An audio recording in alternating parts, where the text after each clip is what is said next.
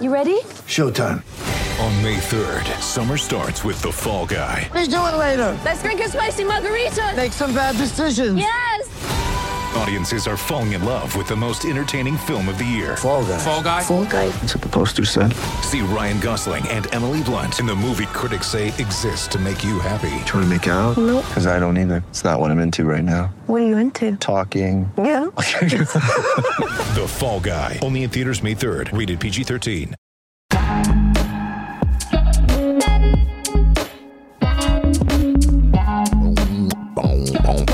Boom. Guess who's black? Mm. Black again. Mm. Jimmy's back. Mm. Tell a friend. No, your ears are not deceiving you. Or I guess it's like that old phrase Are you going to believe me or your lying eyes? No. Believe your ears. It's Uncle Jimmy, y'all. Hey, man, I'm here to give you the best of Whitlock's weekend updates, and that was the chair. That was not me, I promise. Listen here, y'all. hey, man, it's glad to be back, man. Thank y'all for the prayers, well wishes, and anything else, man. Uh, on Monday's show, uh, take a listen and uh, listen to this CBS story about the Louisiana's dads on duty. That was a pretty interesting story. Y'all need to check that out. See what you think about it. Men, we're the vaccine. An injection of masculine male energy can improve every problem plaguing America. We, men, we can flatten the curve overnight. Southwood High School in Louisiana. They took the jab earlier this month. After three straight days of on campus violence and 23 students arrested, a group of 40 fathers injected themselves into the school. Guess what happened? The violence stopped the day dads on duty started walking the hallways and greeting students as they entered the building. Immediately, overnight, the vaccine works. CBS Evening News spotlighted the dads on Friday in a two minute story. The story spread virally throughout the weekend. Even on masculinity hostile Twitter, the story was well received. It has 61,000 retweets, 160,000 likes, and more than 10 million views. For those of you that haven't seen it, let's take a look at the CBS story. Here's a highlight. Not many good news stories begin in such a bad news way. It happened last month here at Southwood High School in Shreveport, Louisiana. plagued with violence. That Over the course of three days, Another fight. 23 students arrested for fighting. Massive police response to But strangely, there hasn't been another incident since. Perhaps in part because of this most unusual crisis intervention team. Nobody here has a degree in school counseling. No. No majors in criminal justice. No, no. Your qualifications are? With dads, we decided the best people who can take care of our kids are who? For us. What we do. So Michael Lafitte started Dads on Duty, We're out doing what we do for our babies. a group of about 40 Southwood dads who now hang out at the school in shifts. Let's go. Today, any negative energy that enters the building has to run a gauntlet of good parenting. What's going on, buddy? You moving fast. I like that horse. All right, so I'm not going to criticize uh, Steve Hartman, the CBS anchor or host, broadcaster that put that together, reporter that put that together, but I do like his choice of words. Strangely, and perhaps in part, there's nothing strange about it.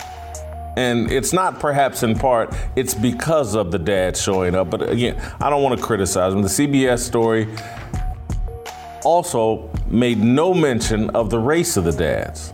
I actually kind of respect that decision. In such a short, condensed story, it would be difficult to unpack the significance of the race of the fathers.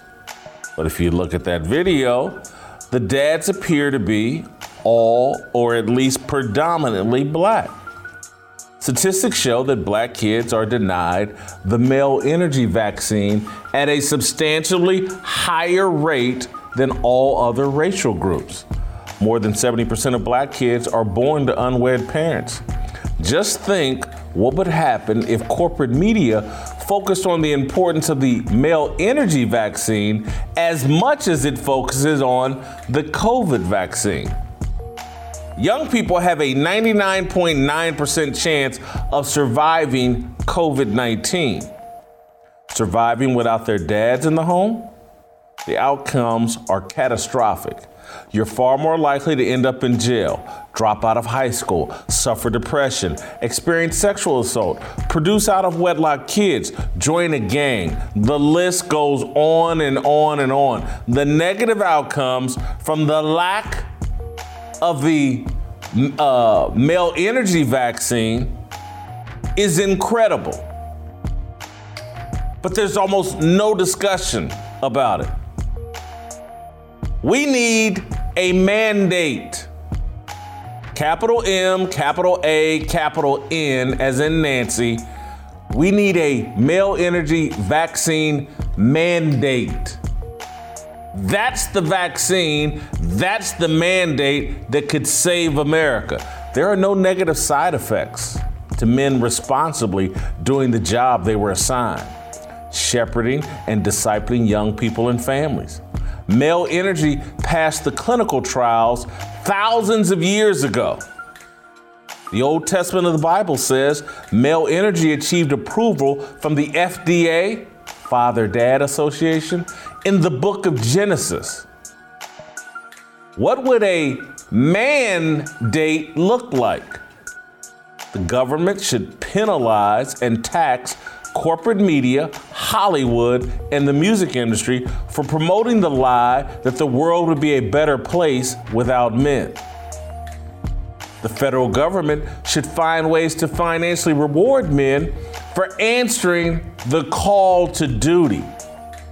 Let's give men stimulus checks for joining dads on duty rather than handing people money for sitting at home and doing nothing. The nonstop promotion of a matriarchal culture is the anti vax movement. Feminist leaders are vaccine deniers. YouTube should be removing and demonetizing videos that contain misinformation about the necessary role of men in healthy societies. Let's stop the lies.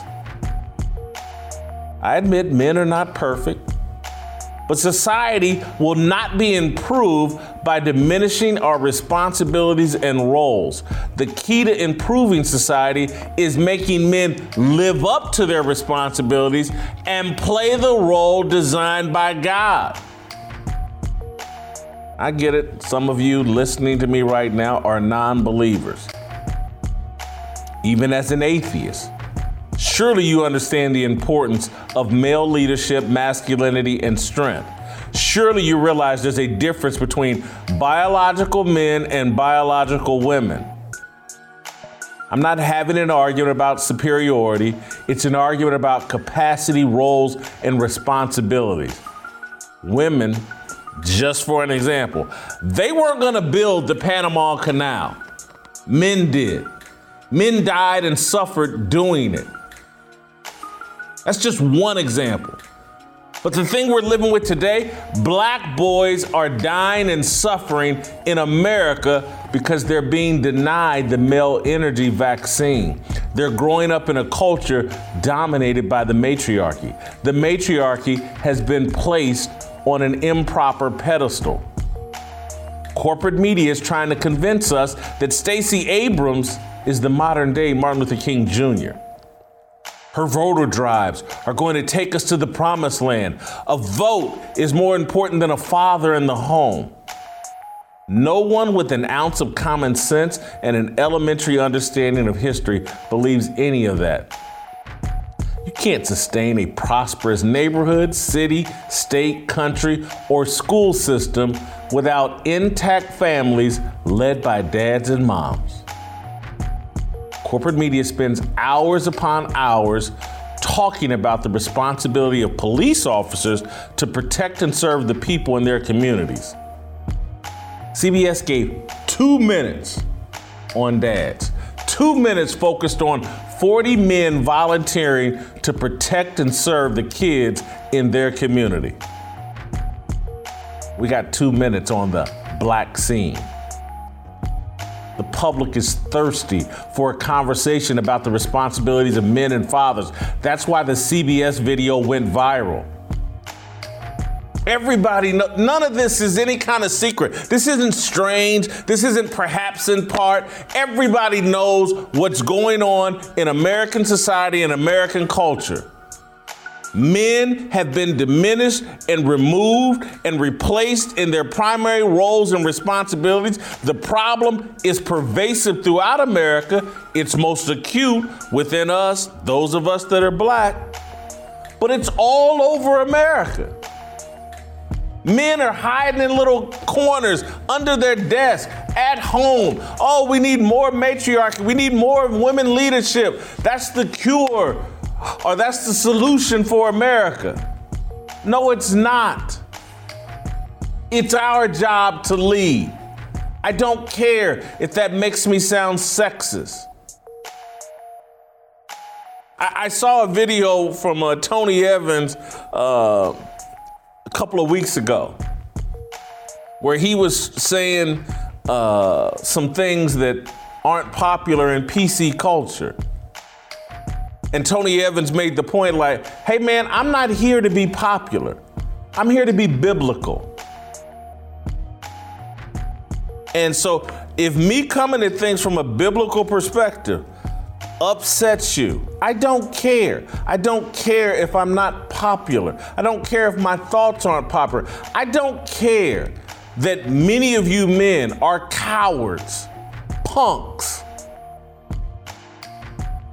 and think hopping on board with the matriarchy and Stacey Abrams and Keisha Lance Bottoms and Kamala Harris, all that's gonna save us. Because you're a punk and don't want to live up to your responsibilities. I'm not a punk.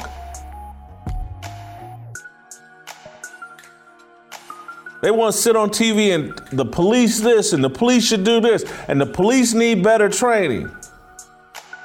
Like there's no other side of the story. Like these damn kids need better training and it starts with daddy doing his job. The primary police officers of young people should be mom and dad. It's their role, it's their responsibility to be officer friendly. Moms and dads have to patrol homes, neighborhoods, and schools. One of these police officers is derelict in his duty, and that's dad, and that's men. That's why I love the name Dads on Duty we have to answer our call of duty. We have to return to the role that was designed for us. We have to man up. And these guys in Louisiana have manned up. And we need more than two minutes information about them. The mainstream media and the BLM, LGBTQ, CRT, alphabet mafia want to convince you the government should be our daddy and that America would be a much better place if we ingested more feminine energy and empowered the matriarchy. Check out our schools, our failing schools. They're overrun by women and the matriarchy. There's no respect for authority. Schools are drowning in emotion and misguided aggression.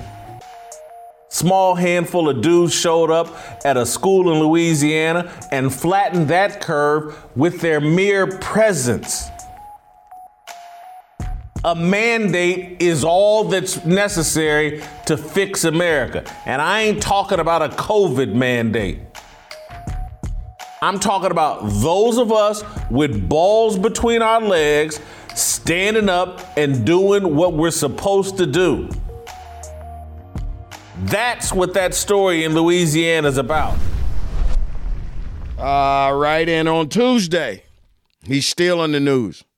Dave Chappelle, Enes Kanter, and Floyd Mayweather.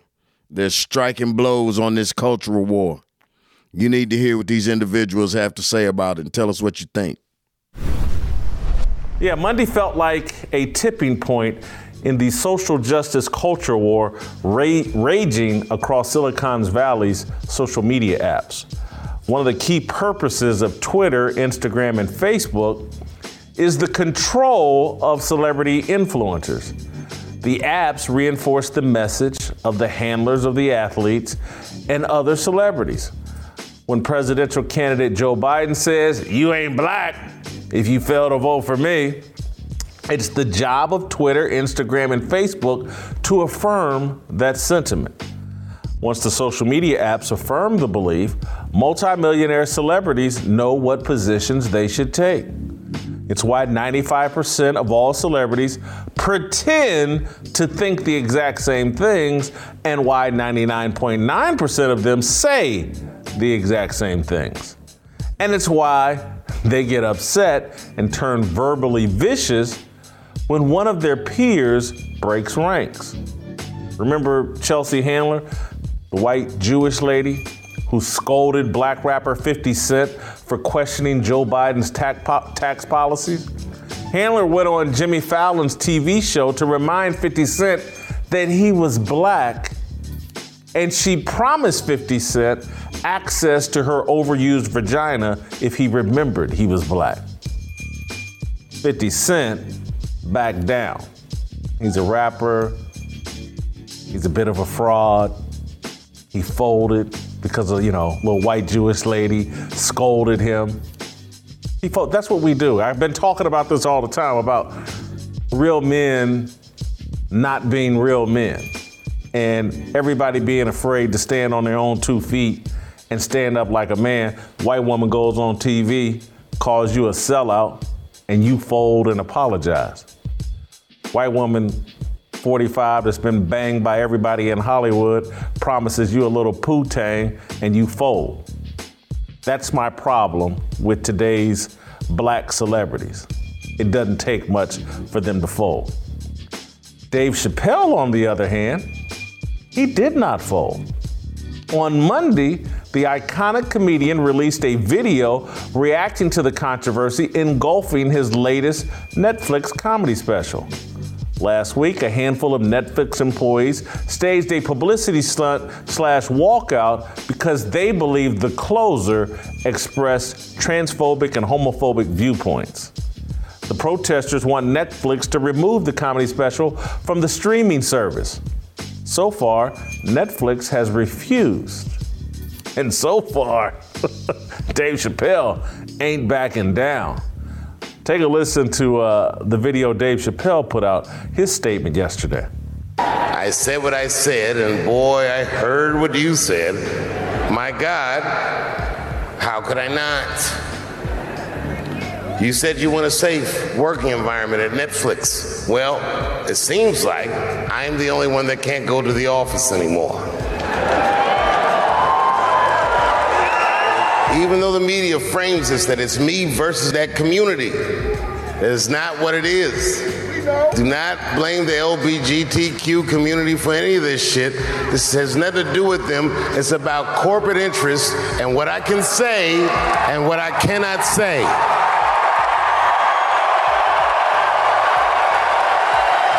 I made a whole documentary about it. The first night of those shows was a piece that some of you might have seen. It was called 846, and it dealt with the death, the murder of George Floyd.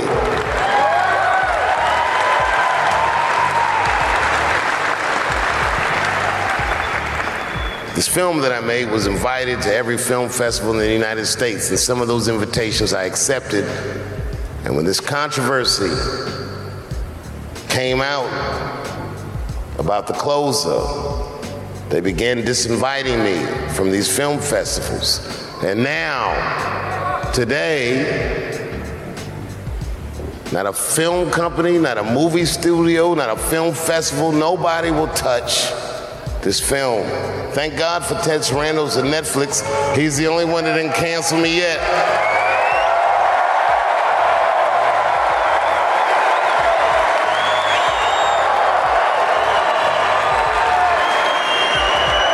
To the transgender community, I am more than willing to give you an audience, but you will not summon me I am not bending to anybody's demands.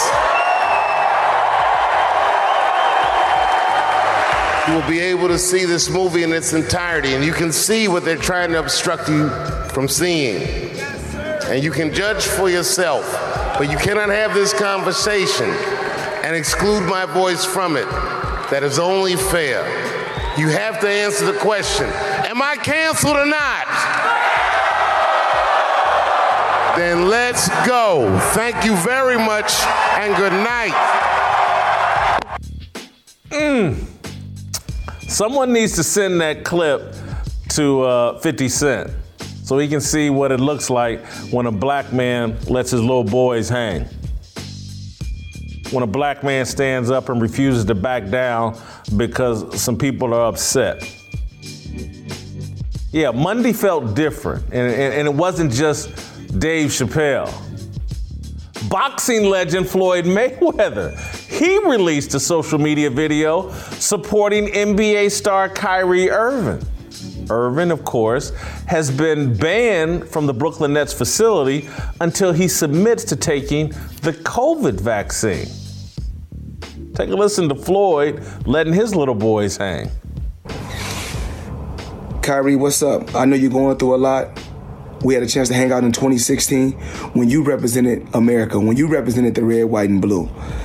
You only want to be treated fair. Um, I was going to post something on one of my social media pages, but I decided to do it the old school way and read it out to you because you're a great person, great father, a great athlete, and you believe what you believe. America is the land of the free. Freedom of speech, freedom of religion, and supposedly freedom to choose. Never be controlled by money. I respect you for having some integrity and being your own man. A free mind makes its own choices, and a slave mind follows the crowd. Stand for something or fall for anything. One man can lead a revolution to stand up and fight for what's right. One choice, one word, one action can change the world. It's crazy how people hate you for being a leader. I hope your actions encourage many others to stand up and say enough is enough. Respect to you, Kyrie, and power to the people. Mm. Respect to Kyrie and power to the people. Mayweather just dis- demonstrated more courage than the overwhelming majority of Irving's NBA peers. It's my belief that most professional athletes would prefer not to take the vaccine. They're young. They're in peak physical condition. COVID poses virtually no threat to them.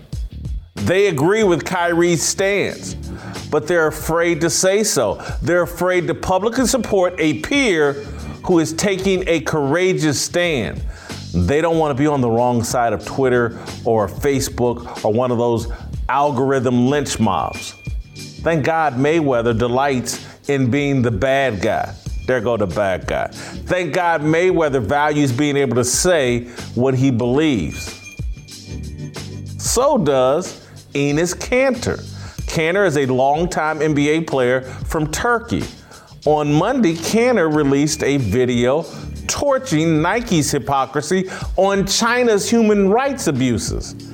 Kanter specifically called out Nike founder Phil Knight and the shoe company's most prominent pitchmen, Michael Jordan and LeBron James. Let's take a listen to Enos Kanter.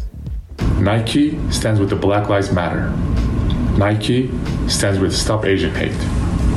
Nike stands with the Latino community. And Nike stands with the LGBTQ community. And Nike remains vocal about injustice here in America. But when it comes to China, Nike remains silent. You do not address police brutality in China. You do not speak about discrimination against the LGBTQ community. You do not say a word about the oppression of minorities in China. You are scared to speak up. Who makes your shoes in China? Do you even know? There are so many forced labor factories in China. For instance, Uyghur forced labor in modern day slavery, and it is happening right now in China. millions of Uyghurs are currently detained, sold, and assigned to work at forced labor camps, prisons, and factories across the country. Nike likes to say, just do it. Well, what are you doing about the slave labor that makes your shoes? That slave labor that makes you rich? To the owner of Nike, Phil Knight, I have a message for you. How about I book a plane tickets for us? Let's fly, let's fly to China together. We can try to visit these slave labor camps, and you can see it with your own eyes. LeBron James and Michael Jordan. You guys are welcome to come too. Mm. Let me quote Enos Kanter You are scared to speak up. LeBron James, Phil Knight, Michael Jordan, you are scared to speak up. Yes, they are. But more than that, they're frauds, all of them.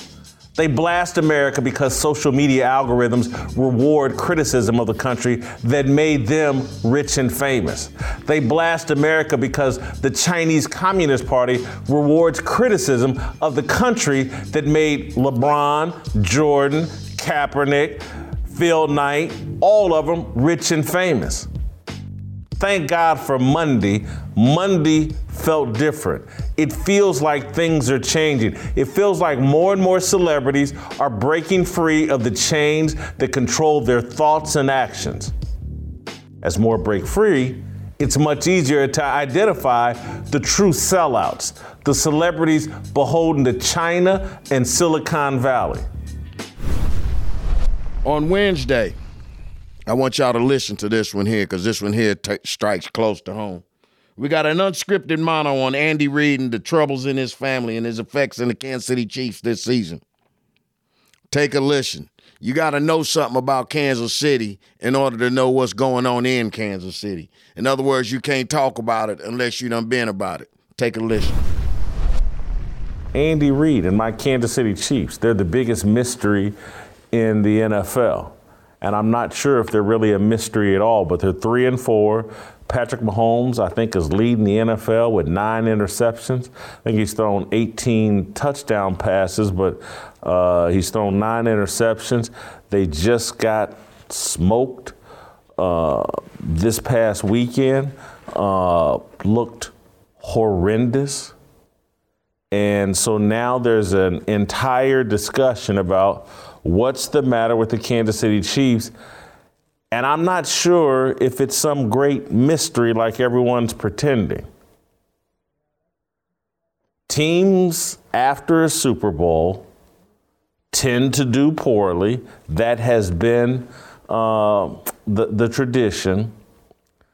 But, but there's an even bigger issue, and it connects into an issue Steve Kim and I were talking about um, yesterday on yesterday's show, and how it's not what the media tells you a lot of times that's the real story. It's what the media doesn't tell you. That's where the truth often is. And we were on that topic yesterday because Floyd Mayweather, one of the greatest athletes of all time, one of the greatest boxers of all time, uh, certainly one of the richest athletes, American athletes of all time, came out with a video on Monday in support of Kyrie Irving and Kyrie's stance on the vaccine and not taking the vaccine as of yet and being banned basically by the Brooklyn Nets in the NBA. Floyd Mayweather comes out in support of Kyrie Irving. It's one of the biggest stories in sports. Get, people get upset when I make this analogy, but what Kyrie Irving's doing is very similar to what um, Muhammad Ali did when he refused induction into the draft. He took on the establishment, establishment Ali did, and uh, ignored all the critics and did something unpopular and took a bold stance and paid a price for it. Kyrie is not going to pay that kind of price, no one thinks. But, but to have Floyd Mayweather come out and support Kyrie Irving, and then to have all of corporate media ignore Floyd Mayweather supporting Kyrie Irving, he, he, here's ESPN, Fox Sport, everybody loves to talk about issues outside the world of sports. But it's crickets now that Kyrie Irving is is standing basically against uh, the vaccine mandate, and Floyd Mayweather comes out and supports him, and no one wants to talk about it. And so a lot it's about what they won't talk about. Enes Kanter, another great example. Uh, he comes out, puts out a statement challenging Nike, Phil Knight, LeBron James, uh, Michael Jordan, ESPN, business partners with the NBA, crickets on Enes Kanter. And so, a lot of times, if you really want to understand what's going on in the world, you have to evaluate what the media refuses to talk about or tries to downplay and diminish and won't lean into. Oh my God, Colin Kaepernick took a knee. Let's do wall to wall coverage of that. We want everybody focused in on Colin Kaepernick taking a knee. Tim Tebow takes a knee. We talk about Tebow on a nonstop loop. He takes a knee, a knee in prayer and in reverence to God, and and the media jumps on it, turns Tim Tebow into a polarizing figure. Talked about on a nonstop loop. Enes Kanter takes on Nike, takes on Phil Knight, Michael Jordan, LeBron James, nothing. No, no reaction, not being discussed on a 24 hour loop. Pretty interesting, pretty amazing. And so the same thing applies here as it relates to the Kansas City Chiefs and what's going on with their football team. It seems very obvious to me. And, and I want to just state this what I'm about to talk about. Uh, I don't want it to be misconstrued. I'm an Andy Reid fan. I think Andy Reid is an outstanding human being. I think that Andy Reid, uh, the way he helped uh, Michael Vick re enter the NFL from prison and work, it's one of the greatest things I've seen done in professional athletics. I'm a huge Andy Reid fan longtime Kansas City Chiefs fan. Andy Reid takes that team to back to back Super Bowls and wins a Super Bowl. I'm all on board with Andy Reid. Nothing that I'm about to say is intended to malign Andy Reid. I'm actually sympathetic towards what's going on with the Chiefs and Andy Reid. I think it needs to be discussed it should be discussed because it's relevant. And I think there are things we can learn or glean from this and, and, and trying to figure out and understand it. So last year, when the Chiefs were about to play the Tampa Bay Buccaneers in the Super Bowl, and everybody, or at least on my side of the deal, I'm just sorry, I just Patrick Mahomes in his prime versus Tom Brady at 56 years old. I'm completely convinced the Chiefs are about to win the Super Bowl. But something happens two or three days before the Super Bowl. Andy Reid's son, who's on the coaching staff, is a, a linebackers coach, gets in a car accident, I believe on February the 4th, days before the Super Bowl. And the Chiefs lay an egg in the Super Bowl. Andy Reid's son in a car accident that injures three people, including, I believe, a five year old girl severely. She has brain damage and has been or had been using a feeding tube, not expected to have a normal, full life, not expected to recover. Andy Reid's son, they find out, was drinking he's facing felony DUI charges or DWI charges. It, prison is hanging over Andy Reid's son, uh, Britt, for his involvement in this accident that injured three people and a young girl very severely. the Chiefs go on to lay an egg in that Super Bowl. And watching that Super Bowl, one of the things that struck me the most was like, the Chiefs have this high powered offense. They have the greatest offensive coach of his era. And the broadcasters are no one's talking about, well, I wonder if Andy Reid is distracted. I wonder if his son and that car accident what happened to the young girl and that girl's family I wonder if that's hovering over and has it distracted Andy Reid and perhaps taking him off his game and perhaps taking the Chiefs off their game because this isn't a son that was uninvolved with the Chiefs organization. He was on the coaching staff. And so, what happened to the Chiefs in that game, not really shocking. They get beat 31 to 9. Their offense looks like hot garbage. And lo and behold, we go into the 2021 season and things haven't really improved. The offense looks very inconsistent. Patrick Mahomes looks like a he doesn't look like a, a, half billion dollar quarterback anymore. The guy, the, the highest paid player in the league, the guy has thrown nine interceptions, seven games into the season, and vir- virtually every weekend there's a highlight of him doing something stupid that could lead to a turnover. He's fumbling the ball, he's throwing the ball to the wrong people, the offense is in the toilet.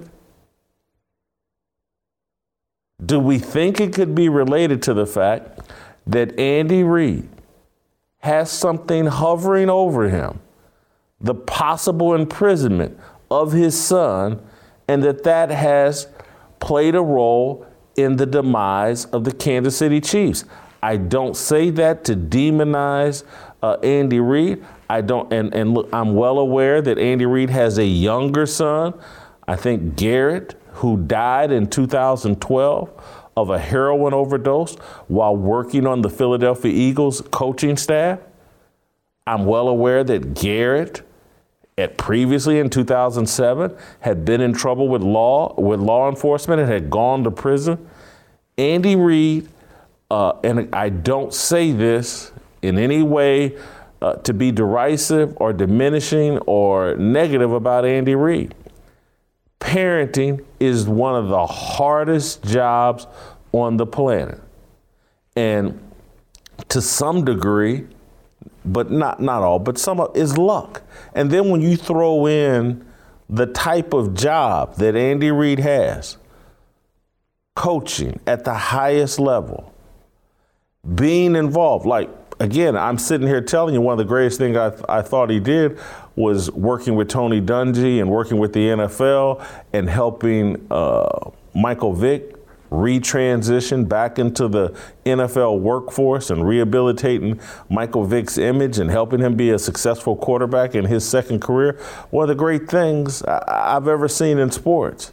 And it's, it's why Andy Reid will always have my respect. But when you're a coach or when you're a minister, a lot of time you funnel a lot of energy into a lot of other people and maybe you funnel more energy into other people than you have time to funnel all that energy into your actual own kids. And so I, I, I want to be crystal clear. I am not trying to criticize Andy Reid. I'm trying to speak honestly about the demands of the profession that he chose. On Thursday, we're going to take a chill pill. Subway fight video on TikTok. Now, I don't know. I don't think this is a subway video, like not in the subway restaurant. I think this is like a subway video, like if you get knocked off on the tracks, your ass might get ran over by a train video. Y'all need to check this out. Uh, there's a Twitter feed uh, at Libs of TikTok. Its bio states showing how, how society is deteriorating through videos. Uh, the feed launched approximately one year ago. It has nearly 370,000 followers. Libs of, tip, of TikTok is the predictable reaction to the 2020 summer of George Floyd, the Karen video craze, and the past decade of viral social media videos second guessing police involved shootings of black suspects by white cops. Influencers such as Shaun King and DeRay McKesson built followings and raised money popularizing the belief that white police officers were wildly, randomly, and frequently killing unarmed black men. Corporate media outlets played along with the ruse because it increased ratings, clicks, and relevancy. Young journalists such as Wesley Lowery rode the ruse to a Pulitzer Prize while at the Washington Post and then parlayed that notoriety into a lucrative TV job at CBS Evening News. Colin Kaepernick, he rebranded from an NFL flop to social justice martyr. LeBron James cast himself as the inarticulate Muhammad Ali. Working in conjunction with the Black Lives Matter movement, the Democratic Party raised funds, terrorized major cities, mobilized voters, weaponized poll workers, defunded and demoralized the police. Uh, but if you know anything about human nature, the laws of nature, for every action, there's an equal and opposite reaction.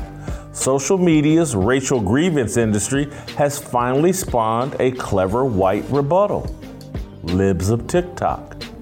Among many other things, the feed showcases instances of bad behavior by black Karens or Kendricks.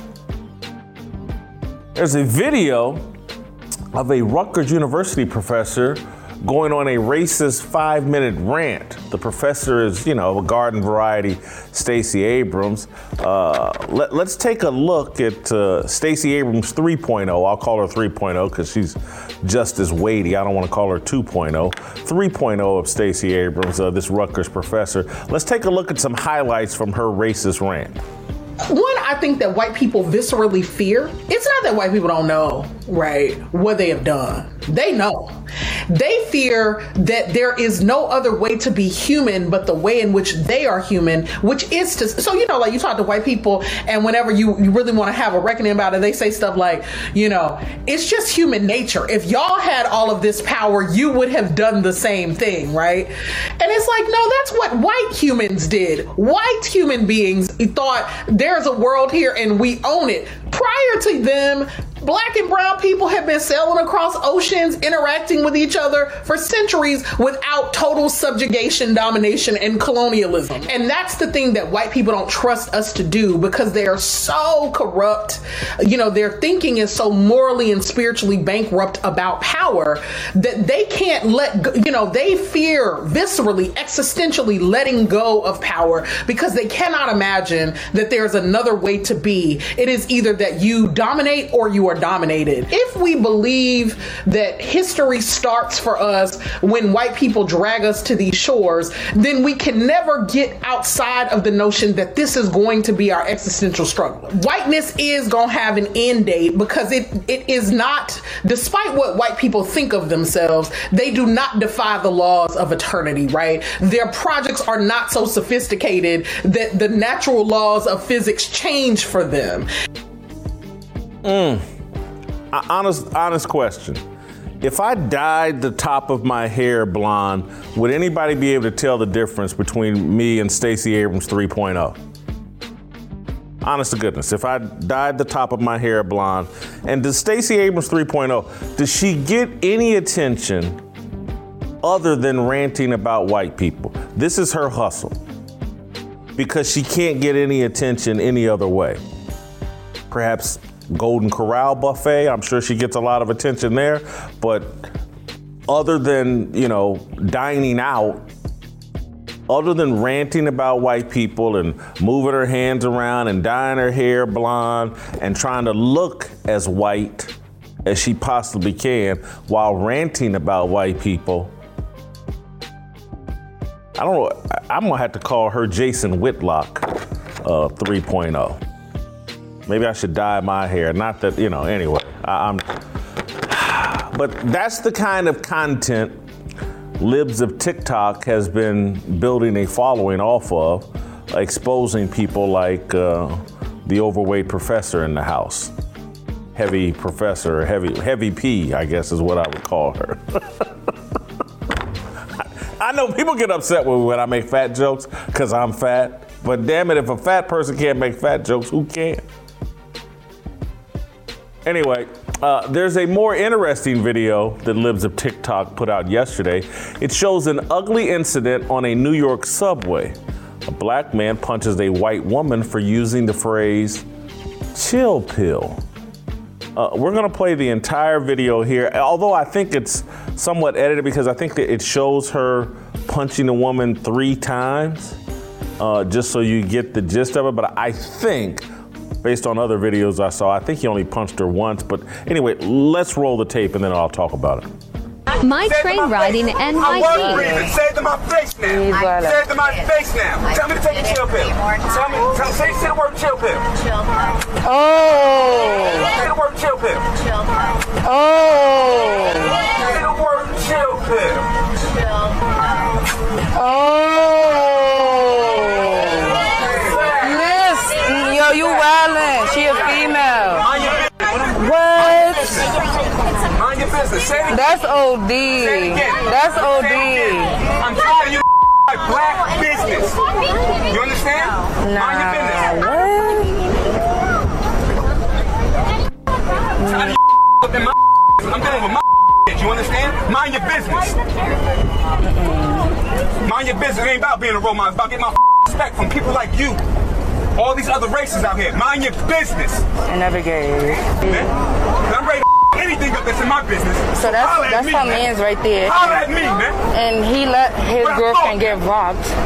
Fuck, y'all niggas out here looking for victims. I'm a f***ing suspect. You understand? Oh no. Suspect. I do shit out here. This is nuts. Mind your business. And when my family on the train, You wanna rock the nigga so out bad. the way. And it's like he's not even good. Oh, shit. Out there, Everybody got something to say about black. Video's hard to look at. Um, the guy believes he's somehow earning respect and thinks that his job is to go out and get respect from races, but that's the way we're programming people right now. Um, people's lives, some black people's lives are dedicated to winning the approval, respect of random white people that they blame for whatever problems they have in their life. That video is both sickening, but it's also fascinating. The violence is obviously sickening. The reaction to it, though, is fascinating. No one reacted. Women didn't move to check to see if the woman was harmed. Men didn't move to defend the woman. Everyone froze and watched and talked and cast their eyes down. The most prevalent response on Twitter was to blast the men for not coming to the woman's defense. That was my gut reaction the first time I saw it. And then I thought about what would I do in that situation?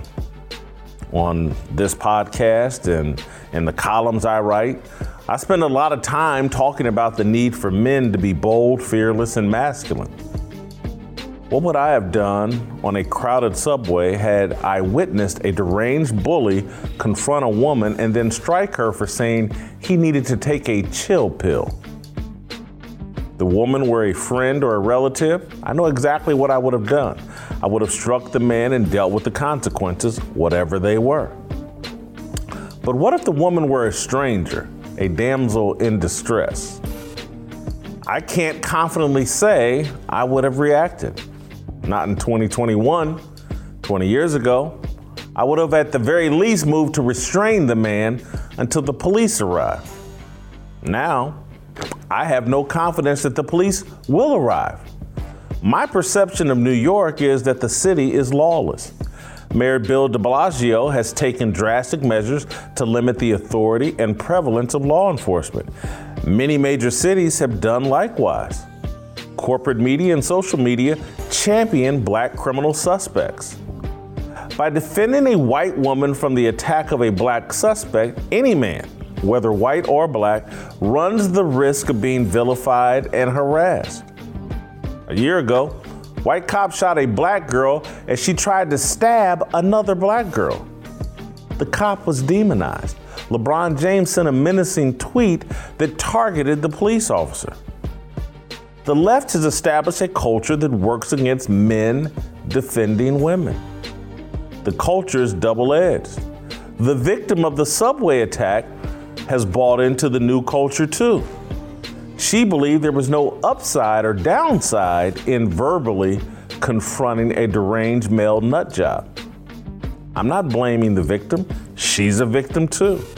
I just happen to believe that 20 years ago, she would have turned away from the male nut job. I feel sorry for the woman. I feel sorry for all of us. We're hostages to a society dominated by illogic, dishonesty, and racial grievance. The system is rigged for men to be weak, women to be foolish, and nonstop racial conflict. We're rigged for self destruction. And on Friday, this is the one y'all got to hear. Because this is the one where my guy, J.W. Whitlock, decides he wants to start the morning show off with a nice little intro. I don't even remember what he said. He said that uh, Uncle Jimmy couldn't be here because he's over at um, that that Kardashian girl who ain't really a girl. I was over at her house. Oh, but his monkey ass didn't know that I was backstage and uh, I caught him off guard. You need to hear this. Uh, Uncle Jimmy, for your update on him, uh, I think he's chosen a Halloween costume. He's going to go as Caitlyn Jenner uh, to a Halloween party. I believe he's hosting at his house. Uh, that's what he told me yesterday. If that changes, uh, I'll update you some at some point over the weekend over my Twitter feed. Uh, but Guess you really think that shit's funny, huh? you really think that shit's funny, huh? Yeah, really, huh? huh? I'm, I'm going as Caitlyn Jenner, huh? yeah. Go ahead on, Mr. Big Ass. Go ahead. Keep on cracking your jokes. Go right on ahead. What was you saying? Go ahead. I'm going as Caitlyn Jenner, right? Come on. I had no idea. I cried no damn good and well you didn't. I had, had the little skeleton in the chair. Uncle Jimmy dead. Uh, Uncle Jimmy don't want to be on TV. He done lost weight. Uncle Jimmy in the house. I, I, people, I'm rarely surprised. Uh, I am 1,000% surprised. I had no idea you were here. How long you been in the building? Uh, ever since you've been sitting back there uh, getting your makeup on. For real? But man, I take that back. Ever since you came and stood right there in the door and talked to him, and I stood behind the door. Oh wow! you sound good, man. Well, look, after you, if you would have seen this doctor bill they just sent me, you hurry up and get your ass back to work too. Jim, you look good, man. Jason, you look good. I, I am I I am rarely surprised, dude. um, You know, I gotta confess this now. Uh, you know, I did not go to the hospital to visit Jim. No, he did not. Too afraid. I'm right around the corner from him. right around the corner from him, where he jog every day. So this is my first time seeing you in weeks. Now we talk on the phone virtually every day, but you, man, you look good, man. Thank you. I feel good. You look like you moving good. Okay. Okay, what I just tell you? I just got that doctor bill yesterday. Oh, believe me, believe Motivated. me. Oh, you gonna see me back to work?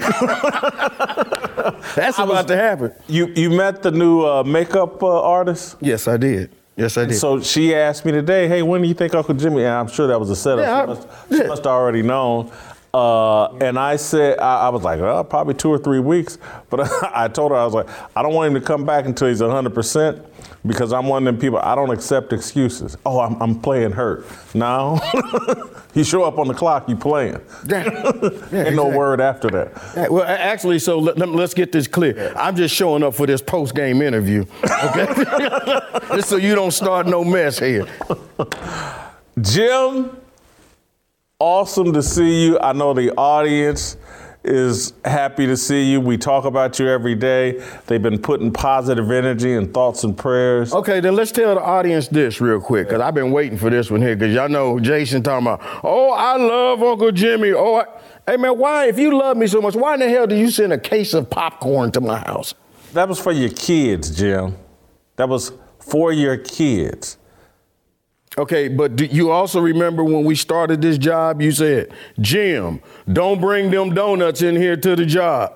Don't bring them into the office, remember? Jim, you don't live here at the office. You have a very lovely home. That makes it even worse. What? Those are for your kids, Jim. Them donuts was for Corey and Chris. yeah, but yeah, you're right. That's a good point. Uh, that's a very good point. Uh, but I, thought I had diabetes. That sent, sent candy grams to the hospital every day. That was literally one of my best friends, like a brother to me, Ralph Wise. His son, that was his school drive project.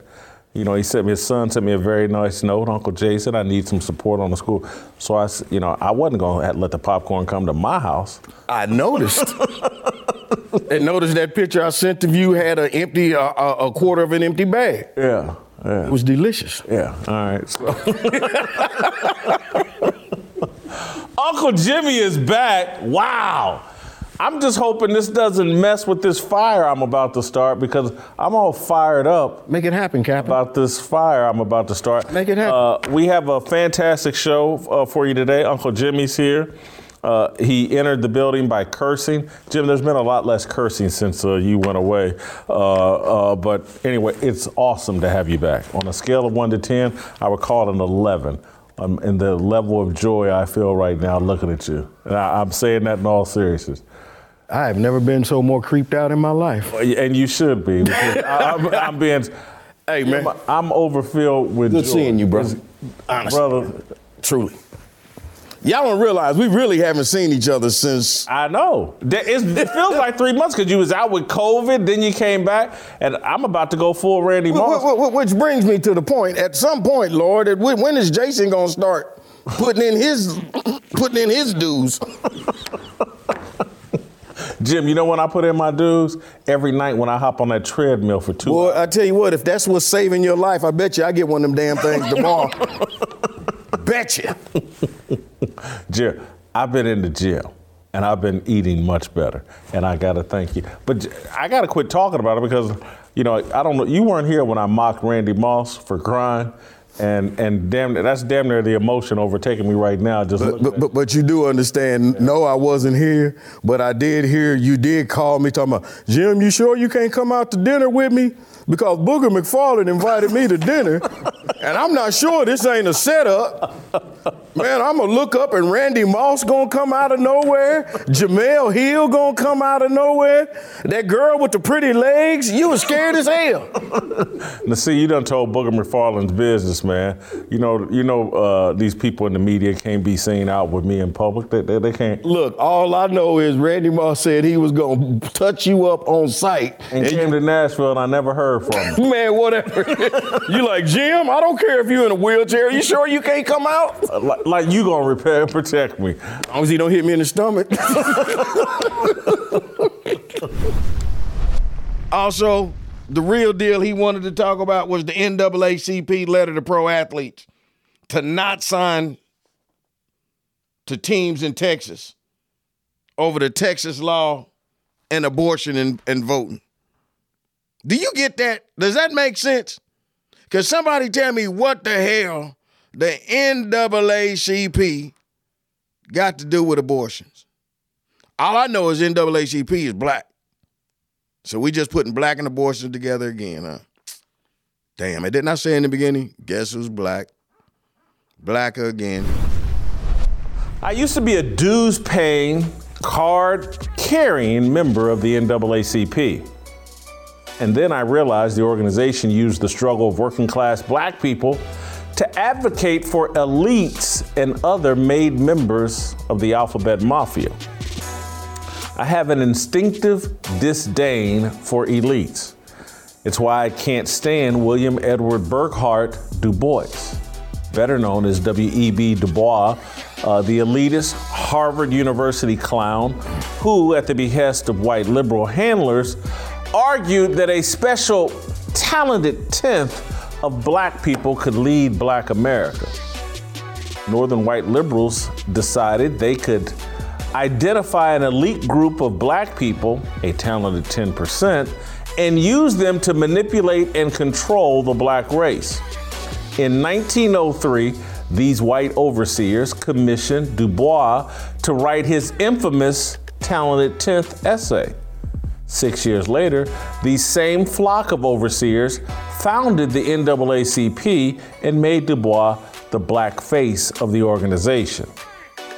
The NAACP is a blackface organization. It was founded by and has been funded by white liberals since day one. Its highest honor is the Spingarn Medal, an outstanding achievement award given to black people. It's named after Joel Spingarn, a white Jew who served as either chairman of the board, treasurer, or president of the NAACP until his death in 1939. The NAACP is an organization run by and for elites. It was allegedly founded as a biracial movement to advance black people. Advancing black people now includes objecting to a Texas law that prohibits abortion after six weeks of pregnancy. On Thursday, the NAACP issued an open letter to the players' associations of the NFL, the NBA, Major League Baseball, the NHL, and the WNBA, urging players to not sign with teams in the state of Texas. Let me quote here from the open letter. As we watch an incomprehensible assault on basic human rights unfold in Texas, we are simultaneously witnessing a threat to the constitutional guarantees for women, children, and marginalized communities. Abortion is a basic human right. Hmm? Abortion after six weeks is a basic human right. The advancement of black people is contingent on the right to abort a baby.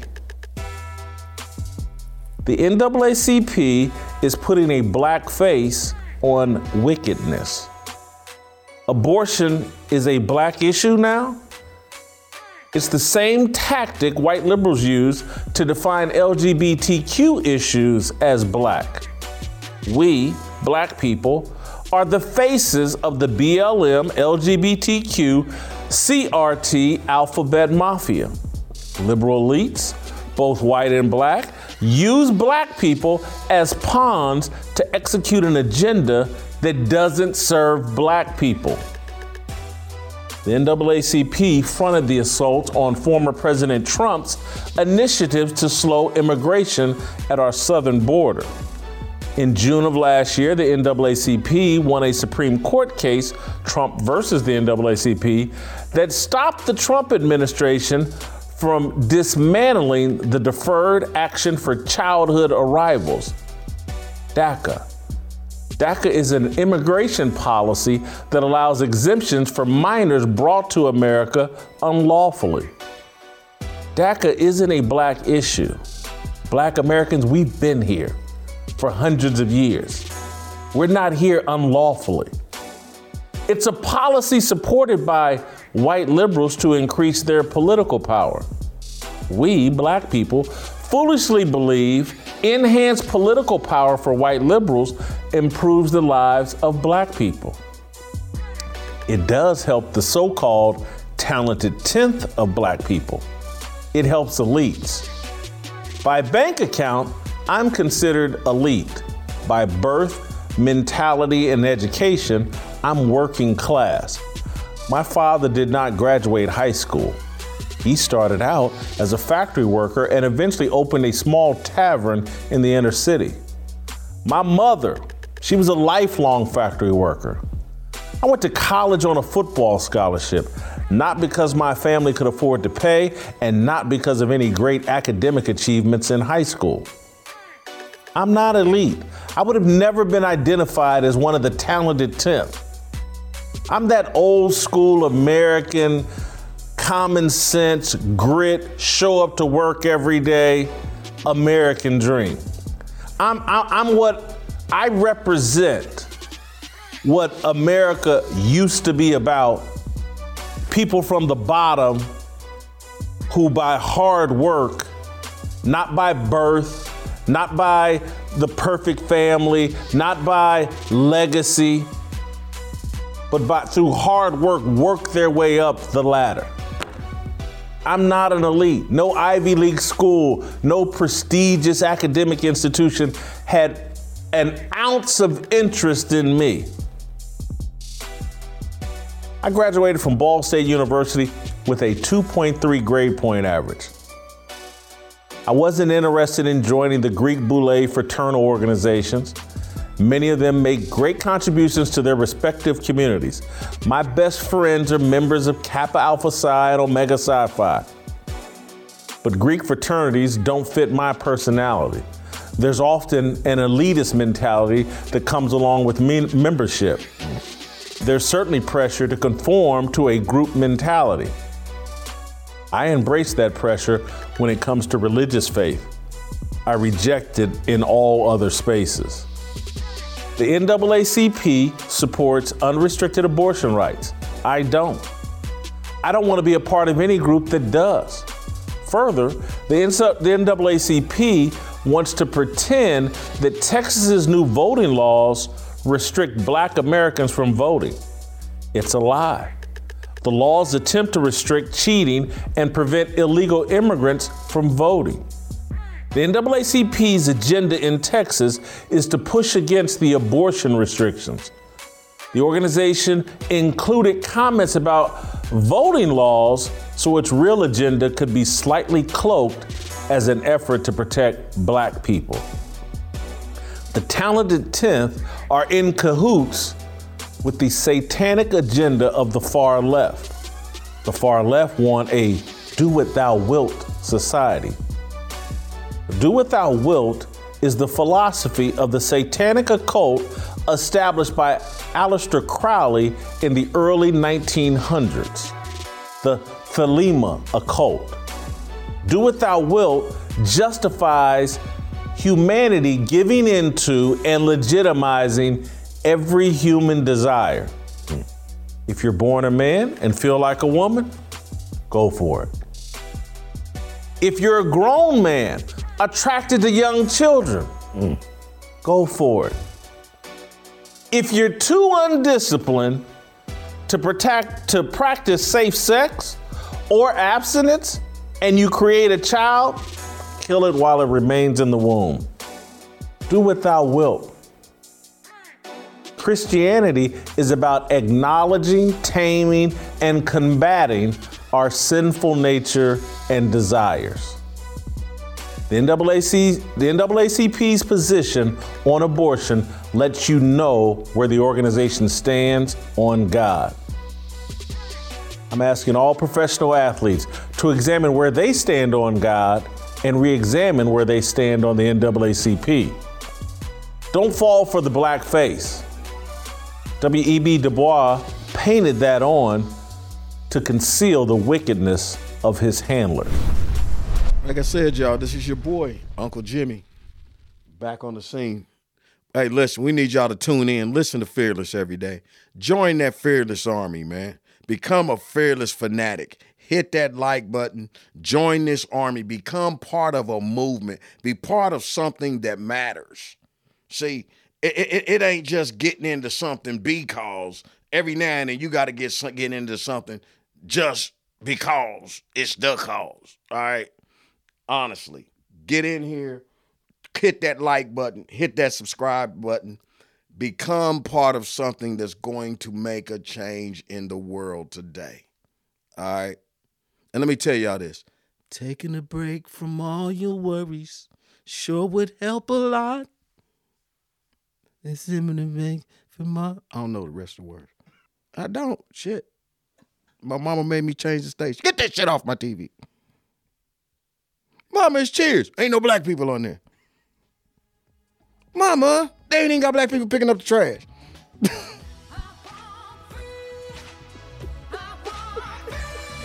How you gonna have alcohol and no black people? That's bullshit.